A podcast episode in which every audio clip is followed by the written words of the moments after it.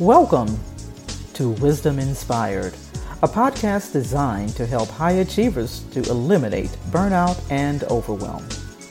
Now let's prepare to open our hearts, our minds, and our notebooks to receive today's wisdom. All of you um, that are on the line this morning, hope you had a great and wonderful weekend. Um, but I won't prolong. I'm going to go ahead and jump into today's topic. Um, I'm excited to start with it. Um, I would say excited and a little nervous because I'm going to challenge some things uh, a little bit this morning. So, today's topic is the price of obedience the price of obedience. And I want to give us a foundational scripture. It's going to come from Psalms 91, verse 10, and I'm reading from the Amplified Version uh, on this. So it says, There shall no evil befall you, nor any plague or calamity come near your tent. Verse 11, For he will give his angels a special charge over you to accompany and defend and preserve you in all your ways of obedience and service. Okay? All right, so keep that in mind. I'll read it as we close as well. Uh, but again, the topic is the price of obedience. So, obedience has a price. Yes, it does. And usually, our first idea of obedience um, on our human equation of the price of obedience, I'll give us. The human equation of the price of obedience usually goes a little like this it is understanding, having knowledge of all that God promises to give us. Then we seek out what we should do in order to activate those promises in our lives so that we can be seen by others as obedient. So, what's that human equation usually of obedience? Is having knowledge of all that God promises for us and searching out what we should do to activate them so that we can be seen by others as being obedient.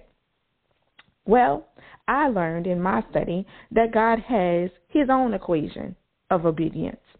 His equation of the price of obedience is being willing to do what God asks, and you will have all that God promises. So hopefully you can see the distinct difference there and be clear that the price of obedience starts with our being, our being willing to do what God asks us, and we will have all that God promises. Instead, we focus on the outer, we oftentimes, as humans, and we're all subject to it, to want to have God's promises.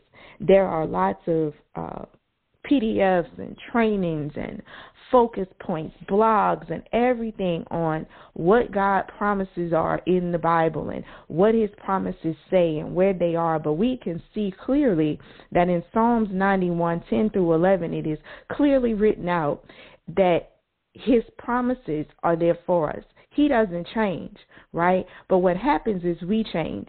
And in order for us to have access to his promises, there has to be a conditioning process, a positioning, an established process of our being first. God does not focus on the outward and comes in. He focuses on what's in us so that he can come out through us. And we have to be willing to get in alignment with his way of doing things in order for us to see the manifestation of the things that God has promises promises in our lives. And shortly I'll show you that manifestation doesn't always happen in your timing. I I know we want to see all that we've dreamed of right now, but you have to understand that you are an instrument in a long line of things that God is working out. And so you will have you will experience the gifts and the blessings during your lifetime, but the full manifestation sometimes of what God has shown you is not for your generation. It's your willingness to be willing to serve in your proper place that God is seeking. So when we talk about the price of obedience, we have to understand what obedience, what are we being obedient to, right? Why is obedience important? Well, obedience is the establishing of the foundation of our being so that our spirit is our being, right? Our spirit is where God communes with us. It is the place where the Holy Spirit abides and works out by providing wisdom for our actions. It is not in our soul's realm and it's not in our body. But oftentimes our human nature wants us to start with our body, what what we do with our hands, or how we're feeling, our soulish realm. But God cannot abide in those two places because they have been fallen. Y'all have to understand that. They they have fallen from his establishment. But when we get sealed by him, we now take on his spirit. And it is in that spirit place where God communes with us. I know I'm going to talk a little fast, and hopefully this is going to challenge you enough to go study for some clarity for yourself. So I'm not going to focus too much on making sure you understand what I'm saying, but I'm going to focus more on planting the seeds so that you can go and inquire for yourself. Okay, so as I was saying, the being is where the work of transformation takes place. It's in our being. It is the place where all of what we have become gets worked out in our being. It's not in our actions, and it definitely is not in our will, our mind, and emotions. We cannot allow ourselves to focus on what we physically see as a way of proving that we are obedient to God's will. Many times we will be obedient to God's will, and there will be no physical viewing of that obedience. It is what's going on inside of us. What is He working out in us? How are we uh, showing up inwardly in certain circumstances and situations? Are we constantly jittery? Are we constantly in a place of where we're fearful? Are we constantly in a place where we're in a quest to constantly do what we see as the right thing so that we can activate the blessings or the promises that we have knowledge of? God doesn't care about our activation points because he understands that if we are being what he has established us to be, then our actions will give way to the results. It is a divine order of law. You cannot violate it. You cannot be righteous and produce sinful fruit. You cannot be in right standing with God and produce fruit that does not show Him. It's not possible. But he does understand that we are human. He understands how flawed we are. That is why he came as man into the world so that he can reconcile us unto himself. He knew that there was nothing that he had created that could do what needed to be done except himself. So he didn't create himself. He is a being. So he came so that he could be in form of us so that he could have a clear understanding of our challenges, our weaknesses, and our flaws. That's why scripture says he is made strong in our weaknesses because it is in our weak places. It was in our weak state. It was in our state of fallen man that he came in and he was glorified. Okay, I'm going to keep moving. So, in obedience, there are ordinances and precepts that God has given us. Now, many times as humans, we think these ordinances and precepts are to restrain us from enjoying a good life. But it actually, from God's perspective, inwardly out, right? Precepts and ordinances are to guard as they set as guards over the access points of our lives. Imagine I've never been there, but you know we've seen images for those of us who've never traveled there. But in England, you have um, where the Queen lives, and they have these very stoic uh, individuals that stand outside guards right around that building. You cannot just walk up to that building. You can't, but they're not flinching they not reacting to the things that you do. I've seen movies or seen clips where people will stand up there and do funny things in front of them to try to get them to move their eyes or try to change their attention, but they are clearly focused. So that's what God's precepts and ordinances do think of that image. They do not get distracted by the things that are going on around. They don't flinch. They don't react to the influences of the prince of this air. They are created and established to bring guard to what's inside, right? So they are guarding access points to our lives. We think of ourselves as the Queen of England on the inside of the building because God protects what's on the inside first, right? He doesn't care about the outer court of the building. What He is protecting is what's inside of you. He's protecting protecting what he has sealed, what he has put his seal on, and that's your soul. Because the moment that you go and you have allowed yourself to be sealed in God through Christ Jesus, through your belief and acceptance and receipt of Christ's life, death, burial, and resurrection, at that moment your soul has been sealed in God's presence for eternity, right?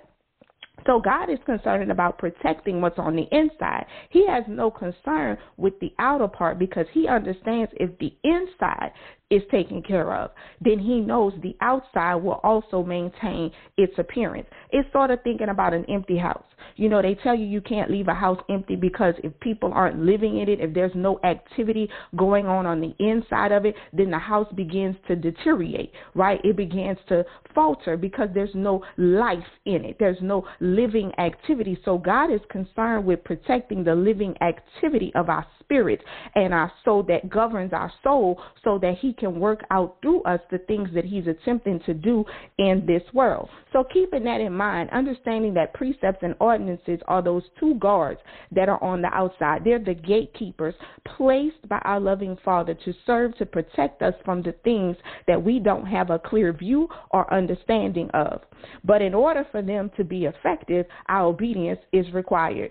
We must know what the witness protection plan is for our lives. We must be willing to follow that out because God's ordinances and precepts are not there to prevent us from living a good life. It is there to protect us as we live out the wonderful life that He's given us in this land. It's a privilege to be alive today. It is a privilege to be here on earth despite all that's going on around us. It is a privilege. It is a gift and God wants to protect that gift. That's why He gives us precepts and ordinances in order for us to live the access points, all of the different areas of our lives. What are your access points? Whatever role you have in your life is an access point. Whatever business or job you have in your life is an access point. These are access points of the Prince of the Air. These are the places where he can get in. These are the places where he can touch your life. So everywhere there's an access point, you need a precept and an ordinance so that you can know what to do, how to do it, when to do it, what to respond to, what to react to, right? If you don't know it, then you don't know how to do the things necessary. Your being will not be established in position so that you can take the right actions necessary for you to bring forth the blessings that you desire to have or to bring forth the manifestation of God's promises in your life. So, obedience, the price of obedience is that it is your will. It is your willingness. It is your spiritual currency to choose God's way of doing things. It is important for you to understand that your will is the most valuable asset in your spiritual walk in this world. It is the thing where you get to choose is it God's way or is it the enemy's way? There is no three options. It's not God, you, and the enemy. There are only two spiritual forces at work. It's either God's way or it is the enemy's way because he has been given dominion over this world, this earth. He is the prince of the air. So you are subject to one of those two influences. That's it. No other options.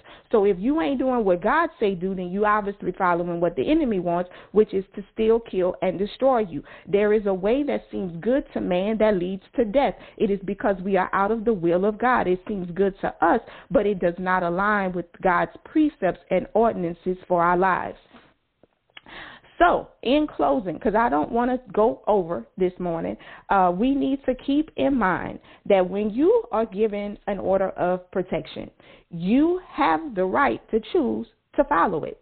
You are not a robot. God does not create us without the ability of choice. But what he does say is if you understand who I am and you understand how much I love you and you understand how much I care for you, it would be in your best interest, not mine, but yours, to follow the ordinances and the precepts that I have laid out for you. Let the guards do the work.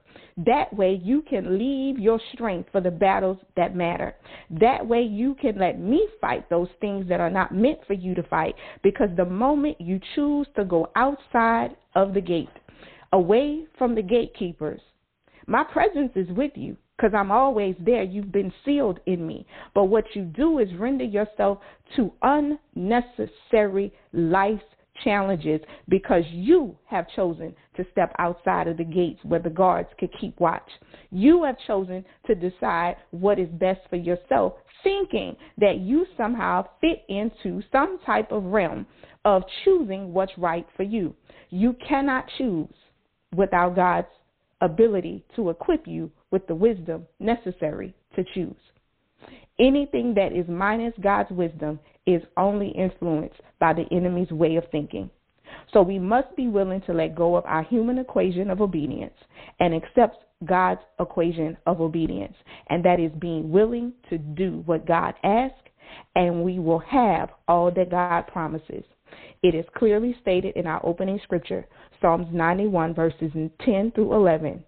There shall no evil befall you, nor any plague or calamity come near your tent, for he will give his angels a special charge over you to accompany and defend and preserve you in all your ways of obedience and service. All right. Well, I hope today's wisdom has inspired you. I hope today's wisdom has challenged you. And we look forward to hearing any takeaways or ahas or any revelations that you have gotten. Simply go to our Facebook page, share it by hashtag wisdom inspired success calls or hashtag the price of obedience or email us at hello at aaccoworking.com and share with us all that you have gotten from today's call. Thank you guys so much and have a great day and we'll be on the line again tomorrow morning. I hope you enjoyed the episode of Wisdom Inspired that was brought to you by the AAC Co-working Community, a virtual community designed to support female entrepreneurs, business owners, and freelance professionals. For more, go to wisdominspired.net.